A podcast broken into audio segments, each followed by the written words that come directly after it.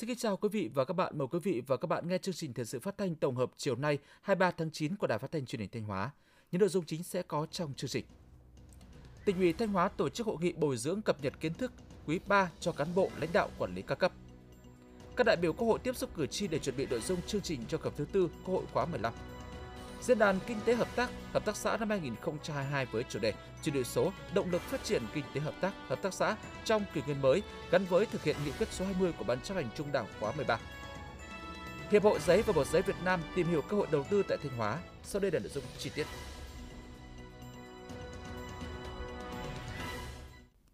Thưa quý vị và các bạn, sáng nay ngày 23 tháng 9, tỉnh ủy Thanh Hóa tổ chức hội nghị bồi dưỡng cập nhật kiến thức mới cho cán bộ lãnh đạo, quản lý các cấp với chuyên đề khơi dậy mạnh mẽ tinh thần yêu nước, phát huy ý chí tự lực tự cường, khát vọng xây dựng và phát triển Thanh Hóa giàu đẹp, văn minh hiện đại. Hội nghị được tổ chức trực tiếp, kết hợp trực tuyến, kết nối tới 592 điểm cầu trong toàn tỉnh với hơn 23.000 đại biểu tham dự. Đồng chí Đỗ Trọng Hưng, Ủy viên Trung ương Đảng, Bí thư tỉnh ủy, Chủ tịch Hội đồng nhân dân tỉnh dự và chỉ đạo hội nghị tại điểm cầu phòng họp Ban chấp hành Đảng bộ tỉnh. Phóng viên Đức Đồng đưa tin. Trực tiếp truyền đạt chuyên đề khơi dậy mạnh mẽ tinh thần yêu nước, phát huy ý chí tự lực tự cường, khát vọng xây dựng và phát triển Thanh Hóa giàu đẹp văn minh hiện đại. Giáo sư tiến sĩ Trần Văn Phòng, Ủy viên Hội đồng lý luận Trung ương, nguyên Viện trưởng Viện Triết học, Học viện Chính trị Quốc gia Hồ Chí Minh nêu rõ, đây cũng là quan điểm thứ ba trong năm quan điểm của Đại hội Đảng toàn quốc lần thứ 13 đã được tỉnh Thanh Hóa cụ thể hóa và vận dụng vào thực tiễn của địa phương. Giáo sư tiến sĩ Trần Văn Phòng khẳng định, tinh thần yêu nước, ý chí tự lực và khát vọng vươn lên đã trở thành giá trị truyền thống tinh thần quý báu của nhân dân các dân tộc Thanh Hóa. Ngày nay, truyền thống này cần phải tiếp tục khơi dậy để tạo thành xung lực thúc đẩy sự nghiệp xây dựng và phát triển của tỉnh, hướng tới mục tiêu đến năm 2025, Thanh Hóa nằm trong nhóm các tỉnh dẫn đầu cả nước, một cực tăng trưởng mới cùng với Hà Nội, Hải Phòng và Quảng Ninh, tạo thành tứ giác phát triển ở phía Bắc của Tổ quốc. Đến năm 2030 trở thành tỉnh công nghiệp theo hướng hiện đại, người dân có mức sống cao hơn bình quân cả nước phân tích làm rõ những nội hàm của mệnh đề, khơi dậy mạnh mẽ tinh thần yêu nước, phát huy ý chí tự lực tự cường, khát vọng xây dựng và phát triển Thanh Hóa giàu đẹp văn minh hiện đại. Giáo sư tiến sĩ Trần Văn Phòng nhấn mạnh, trong hơn 35 năm đổi mới, dưới sự lãnh đạo của Đảng bộ tỉnh, sự đồng lòng nhất trí của toàn Đảng, toàn quân, toàn dân, Thanh Hóa đã đạt được những thành tựu to lớn trên tất cả các mặt kinh tế, xã hội, đảm bảo quốc phòng an ninh, đối ngoại, xây dựng Đảng, những thành tựu đó đã tạo thế và lực mới để Thanh Hóa phát triển nhanh và bền vững hơn nữa trong giai đoạn tới, góp phần cùng cả nước thực hiện thắng lợi mục tiêu công nghiệp hóa, hiện đại hóa và chủ động hội nhập quốc tế. Đặc biệt, hiện nay Đảng bộ, chính quyền và nhân dân các dân tộc trong tỉnh đang cụ thể hóa nghị quyết số 58 của Bộ Chính trị trong đó khơi dậy nhân lên phát huy giá trị sức mạnh nội sinh, nội lực của tinh thần yêu nước, ý chí tự cường, khát vọng xây dựng và phát triển Thanh Hóa giàu đẹp văn minh, hiện đại vừa là nhiệm vụ, đồng thời cũng là giải pháp để thực hiện thắng lợi các mục tiêu đã đề ra. Giáo sư tiến sĩ Trần Văn Phòng khẳng định tinh thần yêu nước, ý chí tự lực, khát vọng xây dựng và phát triển Thanh Hóa giàu đẹp văn minh hiện đại chỉ có thể được phát huy trên nền tảng xây dựng chỉnh đốn Đảng, nâng cao năng lực lãnh đạo, năng lực cầm quyền và sức chiến đấu của Đảng, xây dựng nhà nước về hệ thống chính trị trong sạch vững mạnh toàn diện, xây dựng đội ngũ cán bộ đủ phẩm chất, năng lực và uy tín, ngang tầm nhiệm vụ, gắn bó mật thiết với nhân dân. Đồng thời trong quá trình thực hiện nhiệm vụ, cấp ủy chính quyền các cấp phải dựa vào dân, khơi dậy, phát huy được sức mạnh phi thường của quần chúng nhân dân. Nếu thiếu sức mạnh của toàn thể nhân dân, thiếu sự quyết tâm của tất cả nhân dân, không có sự ủng hộ của nhân dân, không có sự tham gia của nhân dân sẽ không thể làm được gì. Để làm được điều đó, cán bộ đảng viên cần phải nêu gương, xuất phát từ sự tự nguyện, tự giác bằng sự chân tình và tinh thần phải lo cho dân, làm cho dân, vì nhân dân phục vụ. Phát biểu kết luận hội nghị, đồng chí Bí thư tỉnh ủy Đỗ Trọng Hưng trân trọng cảm ơn giáo sư tiến sĩ Trần Văn Phòng đã truyền đạt chuyên đề với tâm huyết và tinh thần trách nhiệm cao.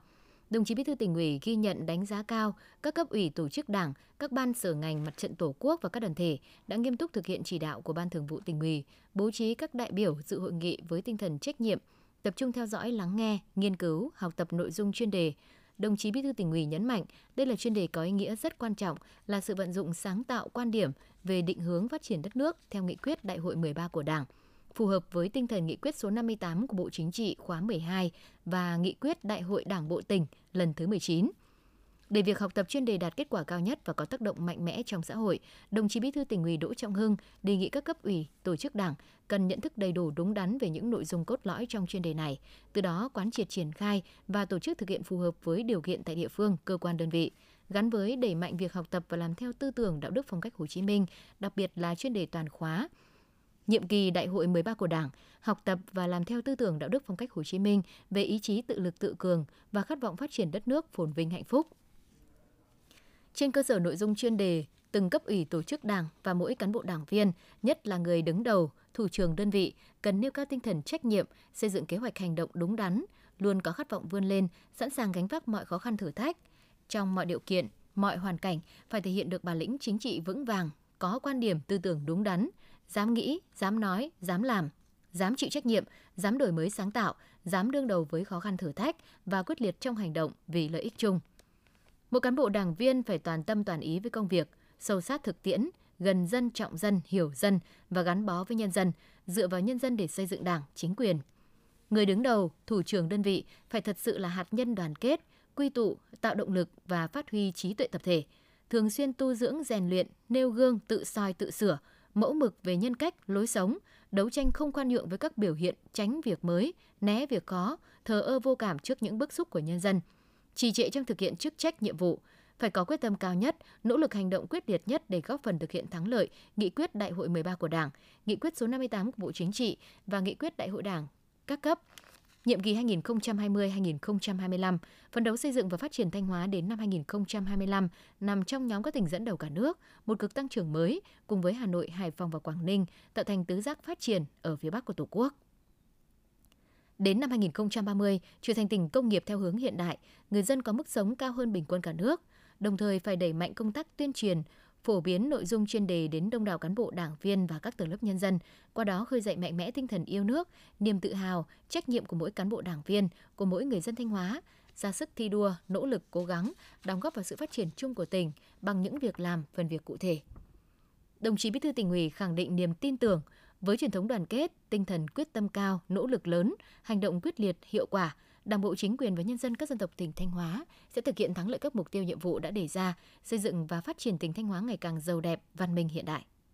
Chuẩn bị cho kỳ họp thứ tư Quốc hội khóa 15, sáng nay ngày 23 tháng 9, đồng chí Phó Bí thư Thường trực Tỉnh ủy, Trường đoàn đại biểu Quốc hội Thanh Hóa Lại Thế Nguyên và bà Phạm Thị Xuân, thư ký Tòa án nhân dân huyện Quan Hóa đã tiếp xúc cử tri huyện Quan Sơn. Tin của phóng viên Minh Tuyết. Sau khi nghe đại biểu Quốc hội Phạm Thị Xuân thông qua dự kiến nội dung chương trình kỳ họp thứ tư Quốc hội khóa 15, cử tri huyện Quan Sơn đã kiến nghị nhiều nội dung liên quan đến cơ chế chính sách và đầu tư như có chính sách hỗ trợ trẻ em, học sinh, cán bộ giáo viên, nhân viên giáo dục ở miền núi, đầu tư cơ sở vật chất cho các trường học, về nhà công vụ cho cán bộ giáo viên và phòng học cho học sinh, xem xét lại lứa tuổi nghỉ hưu đối với giáo viên nữ ở bậc học mầm non do đặc thù và tính chất công việc, tiếp tục có cơ chế chính sách thu hút và giữ chân cán bộ, nhân viên ngành y tế tại các cơ sở y tế công lập – Cử tri huyện Quan Sơn cũng đề nghị Trung ương xem xét ra soát đánh giá phân định lại xã, thôn theo chuẩn nghèo đa chiều giai đoạn 2021-2025 để các xã, bản được hưởng chế độ chính sách, từ đó có điều kiện thuận lợi cho công tác giảm nghèo nhanh và bền vững. Đề nghị các cơ chế chính sách liên quan đến công tác cán bộ cấp xã, công tác bảo vệ phát triển rừng. Phát biểu tại buổi tiếp xúc, đồng chí Phó Bí thư Thường trực Tỉnh ủy, Trường đoàn đại biểu Quốc hội Thanh Hóa Lại Thế Nguyên giải trình cụ thể từng ý kiến kiến nghị của cử tri những kiến nghị vượt thẩm quyền, đoàn đại biểu Quốc hội Thanh Hóa tổng hợp báo cáo Quốc hội, các cơ quan của Quốc hội, chính phủ, các bộ, ban ngành trung ương và chuyển Ủy ban dân tỉnh Thanh Hóa xem xét giải quyết.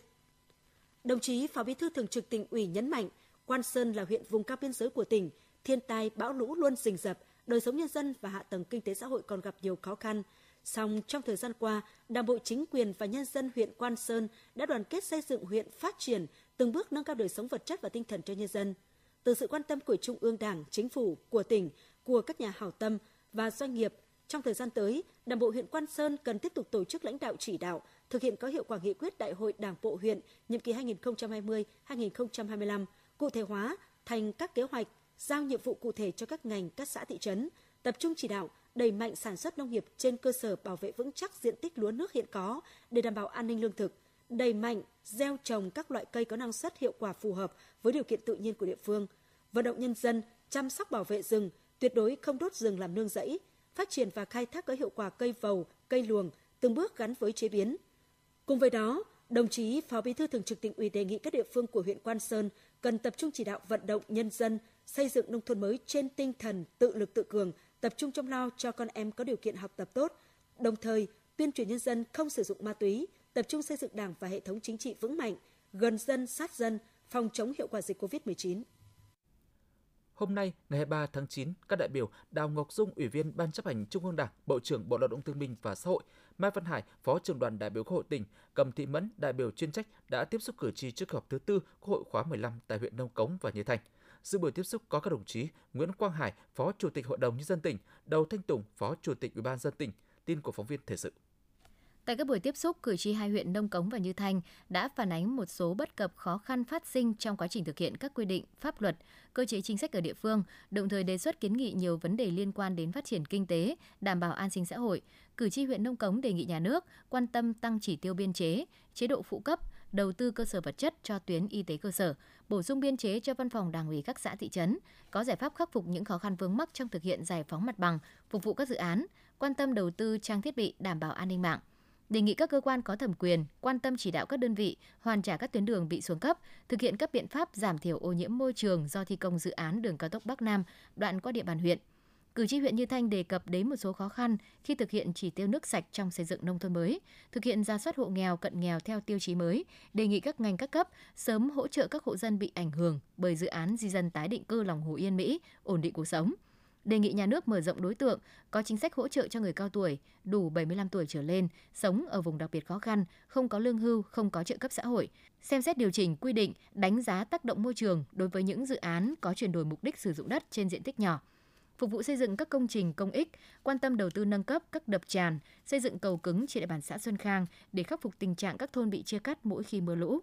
Nâng mức giá đất, đền bù giải phóng mặt bằng, thực hiện các dự án, bàn giao đất nông trường khai thác kém hiệu quả cho người dân sản xuất. Xem xét điều chỉnh giảm độ tuổi nghỉ hưu đối với giáo viên mầm non và giáo viên dạy thể chất. Sau khi đại diện lãnh đạo các sở ngành của tỉnh và hai huyện Nông Cống Như Thanh tiếp thu giải trình những vấn đề thuộc thẩm quyền, thay mặt đoàn đại biểu Quốc hội tỉnh Thanh Hóa, Bộ trưởng Đào Ngọc Dung trao đổi thêm một số vấn đề đang được cử tri và nhân dân quan tâm. Bộ trưởng khẳng định, thời gian tới khi đường cao tốc Bắc Nam hoàn thành, huyện Nông Cống và huyện Như Thanh sẽ có thêm nhiều lợi thế trong phát triển kinh tế xã hội. Hai huyện cần làm tốt công tác quy hoạch, tạo ra không gian mở, tận dụng được lợi thế để thu hút đầu tư. Trong quá trình phát triển, các địa phương cần quan tâm đầu tư, xây dựng các công trình phúc lợi, nhất là các công trình y tế, giáo dục, điểm vui chơi cho trẻ em, quan tâm đến an sinh xã hội, đảm bảo tiến độ công bằng xã hội, chăm lo cho người già, người yếu thế. Bộ trưởng Đào Ngọc Dung tiếp thu các kiến nghị của cử tri để đoàn đại biểu Quốc hội tổng hợp gửi đến Quốc hội Chính phủ, các cơ quan có thẩm quyền xem xét giải quyết. Nhân dịp này, đồng chí Bộ trưởng Bộ Lao động Thương binh và Xã hội Đào Ngọc Dung đã tặng 100 xuất quà cho các gia đình chính sách, người có công với cách mạng và hộ nghèo trên địa bàn huyện Nông Cống, Như Thành. Cũng trong ngày hôm nay, các đại biểu Quốc hội tỉnh Thanh Hóa gồm các ông Bùi mạnh Khoa, Ủy viên chuyên trách Ủy ban pháp luật của Quốc hội, Võ Mạnh Sơn, Chủ tịch Liên đoàn Lao động tỉnh đã có các buổi tiếp xúc cử tri huyện Đông Sơn và thành phố Thanh Hóa. Tham gia tiếp xúc cử tri có đồng chí Nguyễn Văn Thi, Ủy viên Ban Thường vụ tỉnh ủy, Phó Chủ tịch Thường trực Ban dân tỉnh, lãnh đạo Ủy ban Mặt trận Tổ quốc tỉnh, lãnh đạo các sở ngành của tỉnh. Tại các buổi tiếp xúc, đại biểu Quốc hội đã thông báo đến cử tri huyện Đông Sơn và thành phố Thanh Hóa dự kiến nội dung chương trình kỳ họp thứ tư Quốc hội khóa 15, kết quả tiếp nhận giải quyết các đề xuất kiến nghị của cử tri với chính phủ, bộ ngành và các cơ quan chức năng. Trong không khí cởi mở dân chủ, cử tri đề nghị nhà nước cần có chính sách bổ sung giáo viên còn thiếu theo quy định về định biên, đồng thời tăng cường đầu tư trang thiết bị dạy học môn tin học đáp ứng yêu cầu của môn học được đưa vào chương trình chính khóa. Đề nghị nhà nước có biện pháp quản lý sách giáo khoa, nhất là việc đưa ra 5 bộ sách để các trường tự lựa chọn sẽ gây ra tình trạng không thống nhất về chương trình và gây lãng phí rất lớn. Cử tri đề nghị nhà nước sớm thực hiện cải cách tiền lương, đảm bảo bù đắp thu nhập cho đội ngũ làm công chức làm công ăn lương trước tình hình giá cả thị trường tăng mạnh quan tâm nâng mức phụ cấp cho đội ngũ làm công tác bán chuyên trách các đoàn thể, nâng phụ cấp cho các chức danh chủ chốt ở cấp xã cho tương xứng với trách nhiệm được giao. Cử tri mong muốn Quốc hội sớm sửa đổi luật đất đai, trong đó điều chỉnh đơn giá đền bù đất nông nghiệp, có chính sách tạo việc làm cho người dân bị thổi đất, sửa đổi một số quy định bất cập gây khó khăn trong tổ chức thực hiện của luật đầu tư.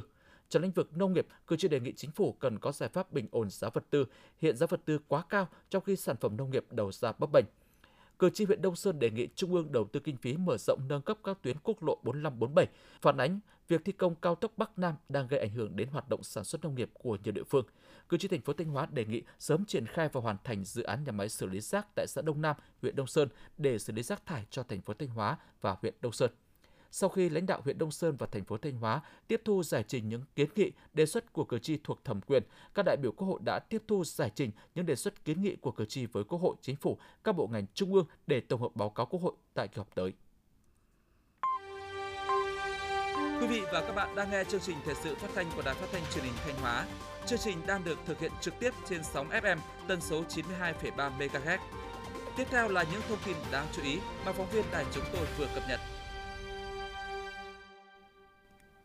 Sáng nay, ngày 23 tháng 9, tại trụ sở Chính phủ, Thủ tướng Phạm Minh Chính chủ trì diễn đàn Kinh tế Hợp tác, Hợp tác xã năm 2022 với chủ đề Chuyển đổi số, động lực phát triển kinh tế hợp tác, hợp tác xã trong kỷ nguyên mới, gắn với thực hiện nghị quyết số 20 của Ban chấp hành Trung ương Đảng khóa 13.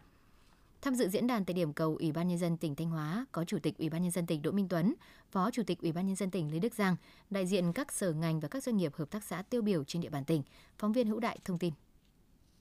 Tại nghị quyết số 20-2022, Trung ương đặt mục tiêu đến năm 2030 sẽ có 45.000 hợp tác xã với 8 triệu thành viên, 340 liên hiệp hợp tác xã với 1.700 hợp tác xã thành viên, trong đó có trên 5.000 hợp tác xã ứng dụng công nghệ cao vào sản xuất, tiêu thụ sản phẩm nông nghiệp. Hiện nay cả nước mới có khoảng 28.000 hợp tác xã, hơn 100 liên hiệp hợp tác xã và khoảng 100.000 tổ hợp tác, trong đó hợp tác xã nông nghiệp chiếm khoảng 66%.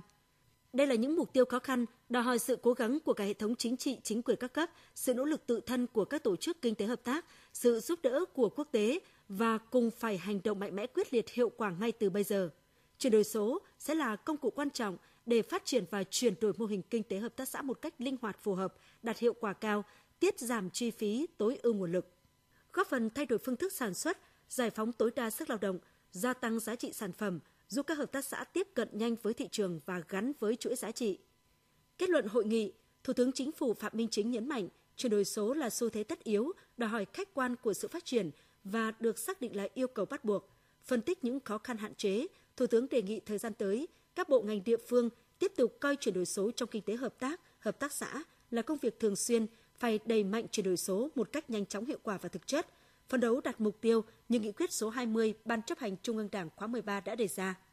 Thủ tướng nhấn mạnh, diễn đàn hôm nay nhằm truyền tải thông điệp quan trọng của tinh thần đổi mới, sáng tạo, đột phá đối với mô hình kinh tế tập thể. Tinh thần đổi mới bao gồm thay đổi tư duy nhận thức và hành động để thay đổi phương thức hoạt động quản lý gắn với chuyển đổi số để tạo ra những giá trị mới. Thủ tướng đề nghị cả hệ thống chính trị cần đổi mới tư duy từ nhận thức đến hành động, đẩy mạnh ứng dụng khoa học công nghệ theo tinh thần bắt kịp đến cùng các khu vực kinh tế khác, xây dựng được hệ sinh thái chuyển đổi số trong khu vực kinh tế hợp tác, hợp tác xã. Các bộ ngành địa phương cần khẩn trương quyết liệt triển khai các nhiệm vụ của chiến lược quốc gia phát triển kinh tế số và xã hội số, chương trình chuyển đổi số quốc gia, tập trung xây dựng cơ sở dữ liệu chuyên ngành hợp tác xã liên thông với các chuyên ngành khác để chia sẻ, kết nối thông tin thị trường, xu thế phát triển,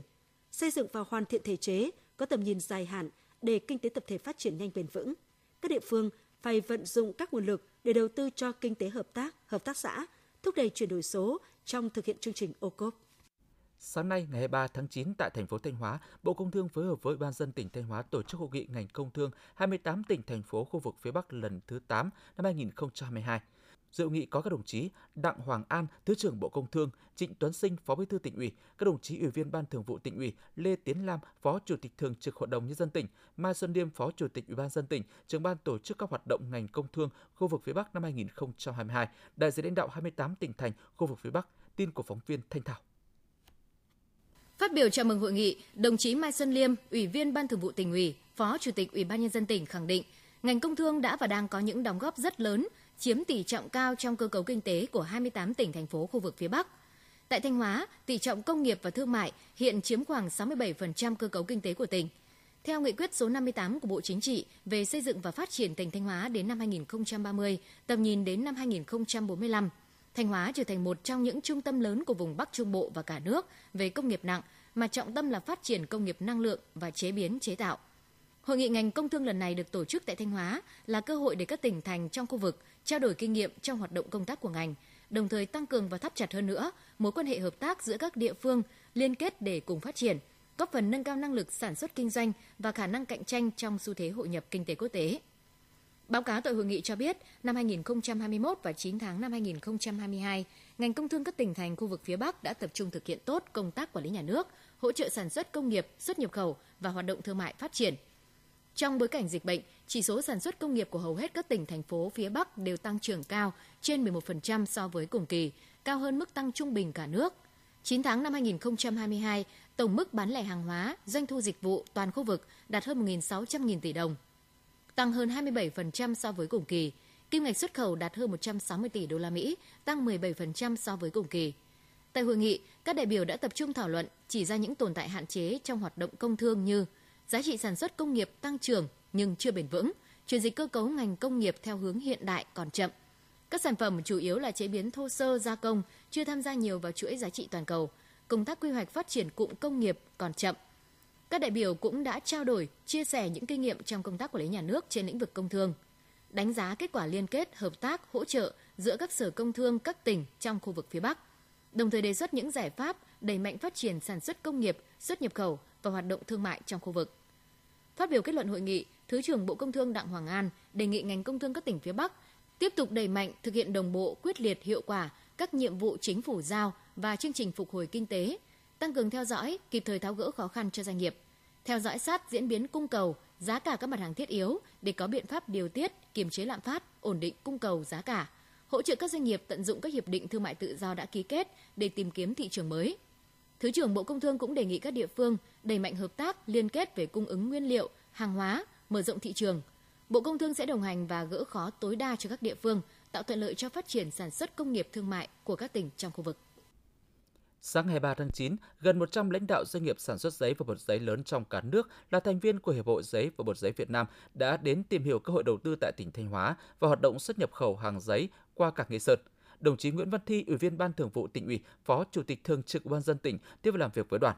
Sự buổi làm việc có đồng chí Nguyễn Tiến Hiệu, Ủy viên Ban Thường vụ tỉnh ủy, Trưởng ban Quản lý khu kinh tế Nghi Sơn và các khu nghiệp tỉnh Thanh Hóa.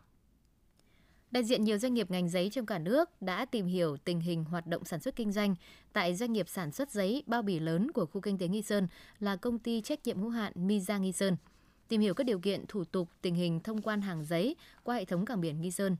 Thay mặt lãnh đạo tỉnh, đồng chí Phó Chủ tịch Thường trực Ủy ban nhân dân tỉnh Nguyễn Văn Thi chào mừng đại diện các doanh nghiệp lớn trong ngành giấy cả nước đã đến Thanh Hóa tìm hiểu cơ hội hợp tác đầu tư, đồng thời cho biết Thanh Hóa có diện tích rừng rộng lớn, rất phù hợp để phát triển các vùng trồng cây nguyên liệu giấy, có số dân đông thứ ba cả nước, là nguồn lao động dồi dào cho các doanh nghiệp. Hệ thống giao thông của tỉnh vô cùng thuận lợi với đầy đủ các loại hình, kết nối với các vùng kinh tế quan trọng. Đặc biệt, việc xuất nhập khẩu hàng giấy thuận lợi qua cảng Nghi Sơn. Đồng chí Phó Chủ tịch Thường trực Ủy ban Nhân dân tỉnh Nguyễn Văn Thi nêu những ưu đãi của tỉnh với các doanh nghiệp xuất nhập khẩu qua cảng Nghi Sơn như hỗ trợ các phương tiện vận tải biển quốc tế qua cảng Nghi Sơn 500 triệu đồng một chuyến, hỗ trợ các phương tiện vận tải nội địa bằng container 300 triệu đồng một chuyến. Các doanh nghiệp vận tải hàng hóa bằng container qua cảng Nghi Sơn cũng được hỗ trợ 2 triệu đồng một container loại 20 feet và 3 triệu đồng một container loại 40 feet khi mở tờ khai tại Hải quan Thanh Hóa hỗ trợ 700.000 đồng một container loại 20 feet và 1 triệu đồng trên một container loại 40 feet khi doanh nghiệp không mở tờ khai tại Hải quan Thanh Hóa. Phó Chủ tịch Thường trực Ủy ban nhân dân tỉnh Nguyễn Văn Thi khẳng định, tỉnh Thanh Hóa sẽ chỉ đạo cơ quan hải quan và các cơ quan liên quan tạo mọi điều kiện thuận lợi để doanh nghiệp ngành giấy trong cả nước đến hợp tác, đầu tư kinh doanh và xuất nhập khẩu hàng hóa qua hệ thống cảng biển Nghi Sơn. Tiếp theo là những thông tin quan trọng khác. Huyện ủy Thọ Xuân vừa sơ kết 4 năm thực hiện kết luận số 65 của Ban Thường vụ huyện ủy về thực hiện đề án nâng cao chất lượng hoạt động của Ban tuyên giáo xã thị trấn trên địa bàn huyện đến năm 2025. 4 năm qua, các cấp ủy Đảng đã đổi mới nâng cao chất lượng tổ chức hội nghị học tập quán triệt, triển khai và thực hiện các chỉ thị nghị quyết với số lượng cán bộ đảng viên tham gia học tập đạt trên 85%. Đồng thời, các cấp ủy chính quyền đã quan tâm tổ chức các hoạt động văn hóa thể thao vào các dịp lễ kỷ niệm lớn của quê hương đất nước. Phong trào toàn dân đoàn kết xây dựng đời sống văn hóa, thu hút toàn dân tham gia, góp phần quan trọng củng cố tinh thần đoàn kết gắn bó cộng đồng.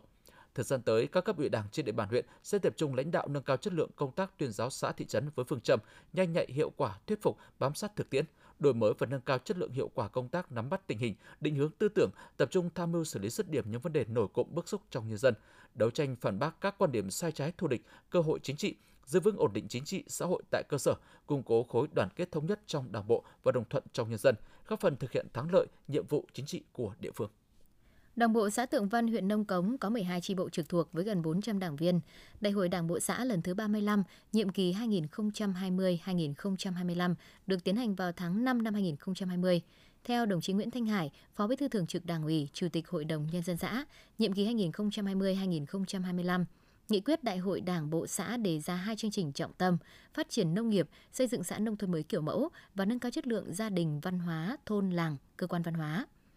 Để đưa nghị quyết vào cuộc sống, Đảng ủy xã đã tổ chức cho cán bộ, đảng viên nghiên cứu, học tập, quán triệt nghị quyết và tuyên truyền rộng rãi trong nhân dân qua hệ thống truyền thanh xã, kết hợp lồng ghép nội dung tuyên truyền, giải thích cho người dân qua các buổi họp, các đoàn thể, khu dân cư. Nhờ đó đã nhận được sự đồng tình ủng hộ chung tay của cán bộ đảng viên và người dân, tạo sự thống nhất trong hành động, góp phần hiện thực hóa mục tiêu nghị quyết của Đảng. Kết quả, đến tháng 8 năm 2022, xã đã quy hoạch được vùng lúa thương phẩm 50 hecta gắn với thương hiệu gạo hương quê, được xếp hạng sản phẩm ô cốp 3 sao cấp tỉnh và đã hoàn thành 16 trên 19 tiêu chí nông thôn mới nâng cao. Có 3 thôn đã cơ bản hoàn thành các tiêu chí kiểu mẫu. Xã Tượng Văn phấn đấu cuối năm 2022 đạt xã nông thôn mới nâng cao, năm 2025 xây dựng thành công xã nông thôn mới kiểu mẫu. Xác định công tác phát triển đảng viên có vai trò quan trọng trong việc nâng cao năng lực lãnh đạo, sức chiến đấu của tổ chức đảng. Thời gian qua, Đảng bộ xã Hoàng Trường, huyện Hoàng Hóa không ngừng đổi mới phương thức lãnh đạo, chủ động tạo nguồn bồi dưỡng phát triển đảng viên. Để thực hiện tốt công tác phát triển đảng viên, Đảng bộ xã xây dựng kế hoạch giao chỉ tiêu cụ thể về công tác tạo nguồn và phát triển đảng viên cho từng tri bộ, trong đó ưu tiên phát triển lực lượng trẻ đảng viên là nữ, đảng viên ở tri bộ nông thôn. Ngoài ra, Đảng bộ còn chú trọng đẩy mạnh công tác tuyên truyền, giáo dục chính trị tư tưởng cho cán bộ đảng viên và quần chúng nhân dân, nhất là làm tốt công tác giáo dục lý tưởng cách mạng, đạo đức lối sống cho thế hệ trẻ. Do thực hiện chặt chẽ từng bước từng khâu trong tạo nguồn, phát triển đảng viên mới nên công tác phát triển đảng ở Đảng bộ xã có sự chuyển biến tích cực. Năm 2021 và 8 tháng năm 2022, Đảng bộ xã kết nạp được 13 đảng viên mới, nâng tổng số đảng viên trong toàn đảng bộ lên 306 đồng chí đa số đảng viên mới được kết nạp đều nêu cao tính tiền phong gương mẫu, tích cực thực hiện các nhiệm vụ chính trị, phát triển kinh tế xã hội ở cơ sở được quần chúng tín nhiệm. Tại xã Chí Năng và xã Vĩnh Hưng, Ủy ban Mặt trận Tổ quốc tỉnh vừa phối hợp với Ủy ban nhân dân các huyện Lang Chánh, Vĩnh Lộc phát động hưởng ứng chiến dịch làm cho thế giới sạch hơn năm 2022 với chủ đề cùng hành động để thay đổi thế giới. Hưởng ứng chiến dịch làm cho thế giới sạch hơn năm nay, lãnh đạo Ủy ban Mặt trận Tổ quốc tỉnh đề nghị Mặt trận Tổ quốc các cấp hai huyện Lang Chánh Vĩnh Lộc tập trung tuyên truyền, vận động, nâng cao nhận thức trong các tầng lớp nhân dân về tác hại của ô nhiễm môi trường. Tiếp tục triển khai thực hiện có hiệu quả phong trào chống rác thải nhựa từ các khu dân cư, thực hiện phân loại thu gom rác thải, xây dựng bể xử lý rác thải, bể ủ rác hữu cơ tại gia đình, tích cực tham gia các hoạt động ở cộng đồng dân cư, góp phần quan trọng hoàn thành các tiêu chí trong xây dựng nông thôn mới, đồng thời tiếp tục triển khai tổ chức thực hiện có hiệu quả các mô hình khu dân cư tự quản bảo vệ môi trường – khu dân cư tự quản ứng xử văn minh du lịch, phong trào ngày chủ nhật xanh, dòng sông không bãi rác, thu gom bao bì thuốc bảo vệ thực vật ngoài đồng ruộng, phân loại rác thải sinh học. Ban công tác mặt trận và đoàn thể các thôn bản cần đẩy mạnh công tác tuyên truyền, vận động các hộ gia đình giữ gìn vệ sinh nhà cửa, tổ chức tốt việc thu gom và xử lý rác thải, không thả rông gia súc, sử dụng phân bón hóa học, thuốc bảo vệ thực vật đúng quy định. Nhân dịp này, Ủy ban Mặt trận Tổ quốc tỉnh tặng xã Chí Năng và Vĩnh Hưng mỗi đơn vị 30 thùng đựng rác. Sáng nay, ngày 23 tháng 9, Trung ương Hội Liên hiệp Phụ nữ Việt Nam phối hợp với Hội Liên hiệp Phụ nữ tỉnh tổ chức hội thảo về phân loại chất thải rắn sinh hoạt và xử lý chất thải thực phẩm tại nguồn. Tại hội thảo, cán bộ hội viên phụ nữ trên địa bàn tỉnh đã được giới thiệu tổng quan về quản lý chất thải rắn sinh hoạt trên địa bàn Thanh Hóa, các quy định về quản lý phân loại chất thải rắn sinh hoạt theo luật bảo vệ môi trường, đồng thời tham gia thảo luận nhiều nội dung liên quan đến phân loại chất thải rắn và xử lý chất thải thực phẩm, những vấn đề khó khăn nhất đã đặt ra trong thực hiện phân loại chất thải rắn sinh hoạt và xử lý chất thải thực phẩm ở địa phương – chia sẻ kinh nghiệm thực tế cách làm hay, thực hiện mô hình thu gom, phân loại rác và đề xuất các giải pháp, cơ chế thực hiện hiệu quả vấn đề này. Trong khuôn khổ hội thảo, các đại biểu đã tham quan những gian hàng tái chế, tái sử dụng rác thải nhựa, các sản phẩm thân thiện với môi trường do cán bộ hội viên phụ nữ thực hiện. Mô hình nuôi heo đất giúp học sinh nghèo vượt khó được Hội đồng đội tỉnh triển khai từ năm 2012. Đến nay mô hình đã thực hiện được ở 27 trên 27 huyện thị xã thành phố với hơn 350 liên đội duy trì mô hình này. Tại huyện Hà Trung, mô hình đã được triển khai tới 45 trên 45 liên đội, trong đó nhiều liên đội đã phát huy hiệu quả mô hình. Điển hình là liên đội trường trung học cơ sở Phú Hải Toại. và 3 tháng cuối năm, liên đội lại tổ chức phong trào nuôi heo đất. Theo đó, các đội viên của từng chi đội cho heo ăn vào sáng thứ hai và thứ bảy hàng tuần. Mỗi chi đội sẽ cử ra một người để theo dõi ghi chép, để có hình thức tuyên dương đội viên thực hiện tốt. Riêng trong năm học 2021-2022, heo đất của liên đội trường trung học cơ sở Phú Hải Toại được vỗ béo 4 triệu đồng. Tất cả số tiền tiết kiệm từ heo đất sẽ được trao cho các bạn đội viên thuộc diện hộ nghèo cận nghèo, học sinh khuyết tật vào dịp Tết Nguyên đán. Mô hình nuôi heo đất giúp học sinh nghèo vượt khó có ý nghĩa thiết thực nhằm giáo dục tinh thần tương thân tương ái đối với các em học sinh. Mô hình này sẽ tiếp tục được triển khai và nhân rộng để động viên kịp thời về vật chất lẫn tinh thần đối với học sinh có hoàn cảnh khó khăn, góp phần giúp các em vươn lên trong cuộc sống. Quý vị và các bạn vừa theo dõi phần tin trong tỉnh của Đài Phát thanh và Truyền hình Thanh Hóa. Thực hiện chương trình biên tập viên Thúy Lượng, các phát thanh viên Quang Duẩn, Thủy Dung, kỹ thuật viên Lê Hằng, tổ chức sản xuất Hoàng Triều, chịu trách nhiệm nội dung Nguyễn Huy Long. Tiếp ngay sau đây là bản tin thời sự quốc tế.